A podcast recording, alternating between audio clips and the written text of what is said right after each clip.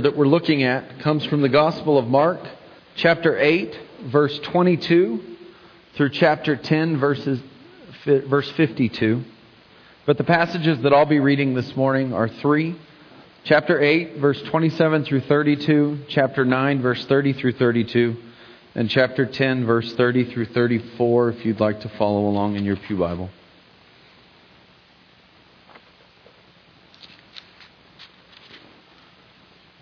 Mark chapter 8, verse 27 through 32. Jesus and his disciples went into the villages near Caesarea Philippi. On the way, he asked his disciples, Who do people say that I am? They told him, Some say John the Baptist, others Elijah, and still others one of the prophets. He asked them, And what about you? Who do you say that I am? Peter answered, You are the Christ. Jesus ordered them not to tell anyone about him. Then Jesus began to teach his disciples. The human one must suffer many things and be rejected by the elders, chief priests, and the legal experts and be killed. And then after three days, rise from the dead. He said this plainly. Chapter 9, verse 30 through 32. From there, Jesus and his followers went through Galilee, but he didn't want anyone to know it. This was because he was teaching his disciples. The human one will be delivered into human hands. They will kill him Three days after he is killed, he will rise up. But they didn't understand this kind of talk, and they were afraid to ask him. And then, chapter 10, verse 32 through 34. Jesus and his disciples were on the road going up to Jerusalem with Jesus in the lead. The disciples were amazed, while the others following behind were afraid. Taking the twelve aside again, he told them what was about to happen to him. Look, he said, we're going to Jerusalem. The human one will be handed over to the chief priests and the legal experts. They will condemn him to death and hand him to the Gentiles. They will ridicule him, spit on him, torture him, and kill him. After three days, he will rise up. This is the word of God for us, the people of God. Thanks be to God. This morning we continue our reading through the Gospel of Mark as part of our spiritual practice during this season of Lent. Each Sunday we've read different chapters of Mark's Gospel as we have seen, or I hope we've started to see, how Mark presents who Jesus of Nazareth was and is, and of the way that Jesus is bringing forth God's kingdom into the earth. Mark's gospel is a gospel of urgency. If you have never read Mark's gospel, I hope as you're reading it and hearing it that you see that Mark does not take any time to really flesh out any of these stories in some of the ways that Matthew and Luke do. Because Mark wants us to see and to hear. He wants to present this gospel in the quickest and most efficient form because he's writing this gospel for the Christian community at first in Rome that was being persecuted and facing other challenges and martyrdom. And so, where other gospels take a lot of time to describe what's happening, Mark just puts it out there and it's done, and on we go. And so this morning's passage of Scripture, we're reading from chapter 8, verse 22 through chapter 10, verse 52, which, when some commentaries, and depending who you read, is the heart of the Gospel of Mark. Because it's the very center of what Mark sees Jesus of Nazareth is doing and of what Mark um, sees in terms of Jesus fulfilling his mission and in preparing the disciples for what their mission is going to be when he leaves we begin to see almost a shift in the ministry of Jesus as he has begun his ministry. Initially, you know, in every teaching and healing and miracle, he told the person that was, that was healed to not tell anyone. And in today, it, it shifts. As Jesus begins teaching and offering and allowing different ideas about him, as people are beginning to answer the question, who is he? To be heard by others. And so in today's scripture, Jesus has begun his journey up to Jerusalem to fulfill the call that God has placed on his life. I think it's funny that, G- that Mark writes that Jesus is traveling up to Jerusalem because he's traveling southward. And that doesn't make sense to me. You know, we travel up to Albuquerque by going north, or, you know, I just don't, it just doesn't work for me. But as they're traveling to Jerusalem, you're traveling from some of the lower areas in the region upward into the hills where Jerusalem is located. And so Mark's gospel said that they are traveling up to Jerusalem so that Jesus can fulfill the call that God has placed on his life. If you've read Luke's gospel in this same passage as Jesus sets his face towards Jerusalem, Luke writes, and then he dedicates chapters to this journey where Mark gives verses, just a handful of verses. Because, like much of his gospel, Mark streamlines what happens. Where Luke dedicates multiple chapters, Mark just dedicates a few verses so that we can see and understand what is happening. And so in today's scripture, we begin up north in the region of Caesarea Philippi. This is a region that's controlled by the, Gal- uh, by the, the Gentiles. It's not a, a region that's part of Israel. Caesarea Caesarea Philippi at the time is, is a hub of pagan worship. And so Jesus takes the disciples there first to offer his first prophecy and to begin teaching to them. He moves southward through the Galilee to Capernaum, the city that the majority of his adult ministry is based in and around of. He enters the region of Judea, which is the southern portion of what is now Israel. And our reading this morning ends with Jesus entering the city of Jericho, where he heals a blind man named Bartimaeus. Jericho is just a short day's walk from Jerusalem. And so, as Jesus has traveled southward up to Jerusalem with the disciples and the crowd, he heals a blind man in Bethsaida. He goes to the mountain with Peter, James, and John where they experience and witness the transfiguration. He casts demons out from a little boy as he comes down for the transfiguration, and there's a, fa- a father there who's just desperate. His son is, is possessed by a demon. He's thrown into fire. He's thrown into the water. They can't do anything. They don't know what to do. And so he has come to the disciples to heal his son, and they're unable to do it. And Jesus comes down and casts the demon out of this boy. And then Jesus welcomes the children, telling the disciples that the children are to be welcome to him. He taught about the kingdom. And in chapter 10, he answered the rich man's question about what it takes to enter the kingdom of heaven with the scripture of note being that it is impossible with human beings, but not with God. All things are possible with God. Interspersed in each of these teachings or miracles or healings, there are three significant interactions that we have read this morning where Jesus, in the first, interacts with the disciples and the crowd.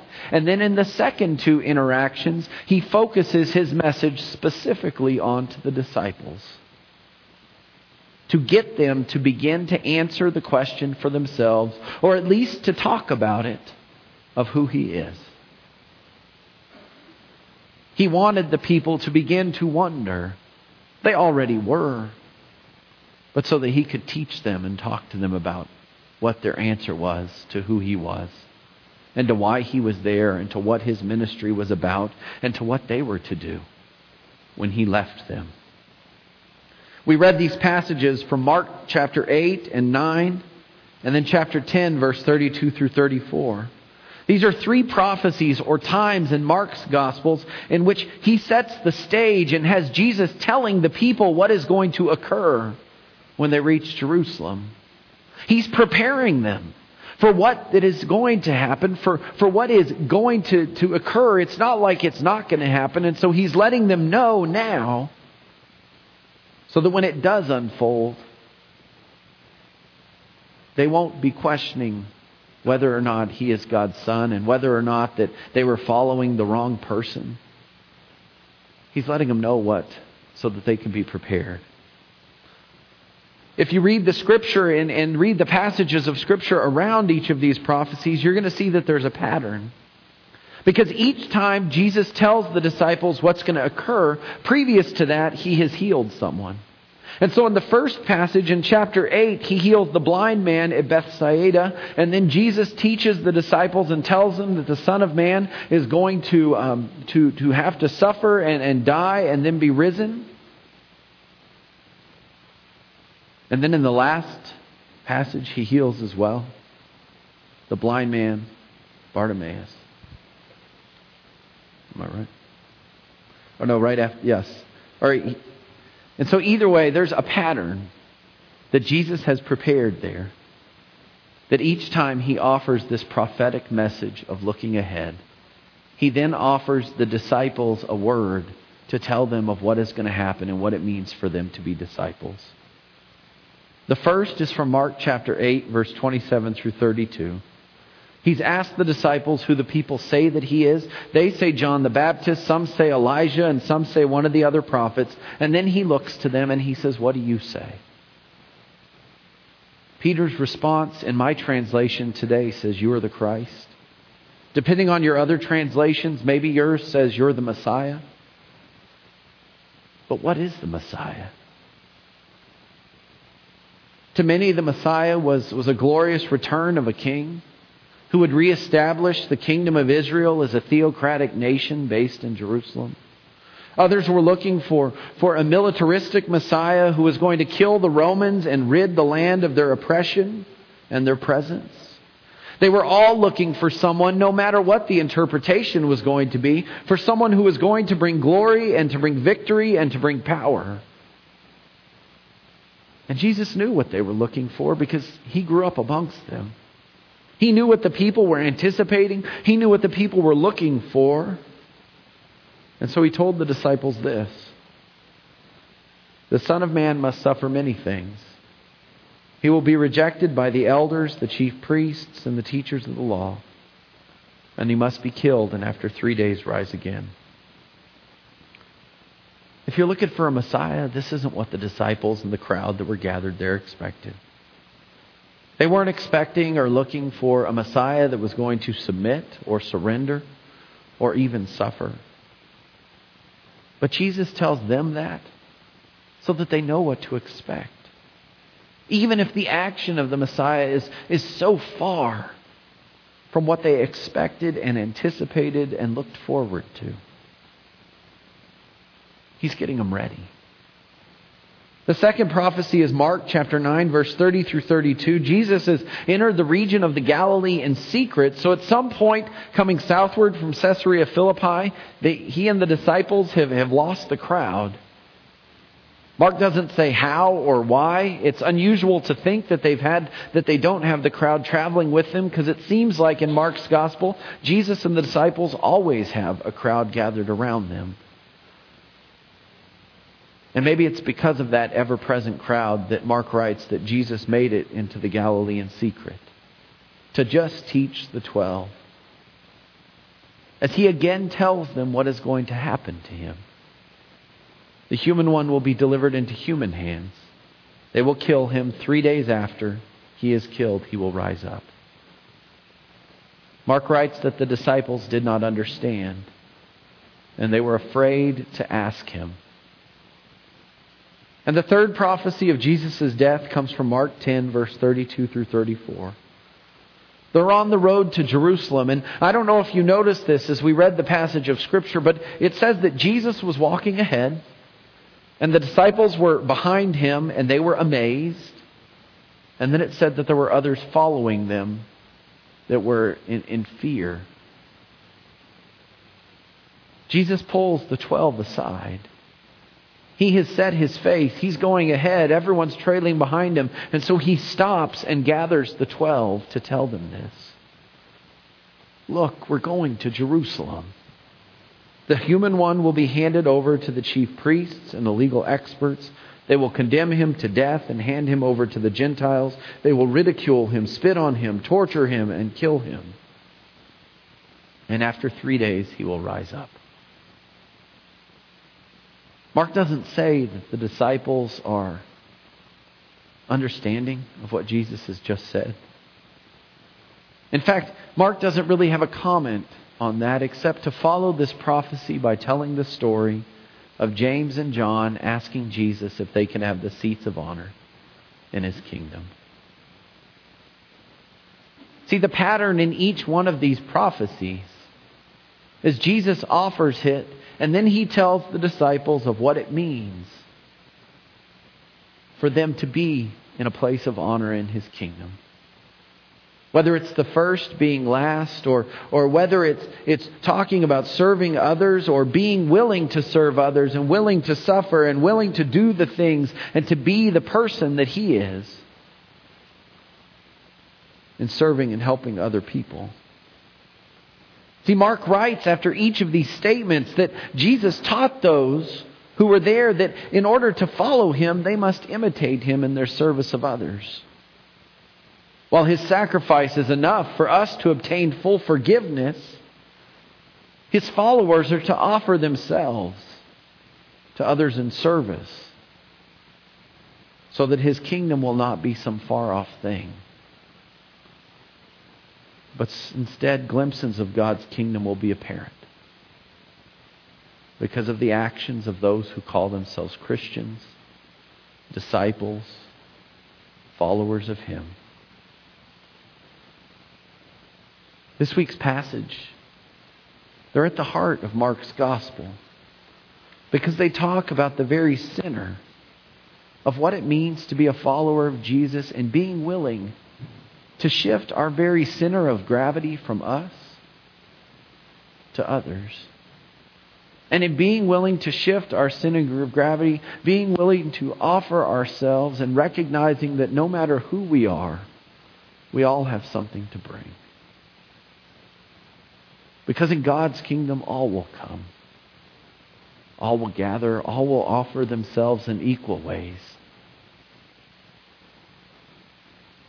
And in God's kingdom, we all are to offer ourselves so that others can see and experience, so that others can hear and know. See, Mark's gospel and this passage today focuses on the suffering and sacrifice of Christ. While at the same time, Jesus turns his suffering and his sacrifice into a charge for us, his people, of what it means for us to change the world by our actions, by our attitudes, and by our service to the world and to others. Through his service, through his suffering, he changed the world. And then he gives us the charge that for us to change the world, we have to offer ourselves in service, possibly suffering, so that others can see a glimpse of God's kingdom, the kingdom that we will all gather at in his final victory. And so, as you travel around this week, I invite you to think about these words from Christ. As he offers himself to us, as he helps us to see that this was all according to his plan but as he offers the charge to each of us to ask ourselves who he is and what does it mean for me to imitate him in the way I offer myself to others in my service, my actions, my attitudes, and in the way that I offer Christ to others. Amen.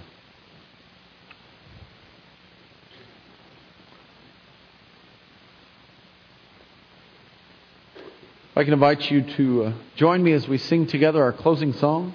Today the song is Rejoice the Lord is King. It's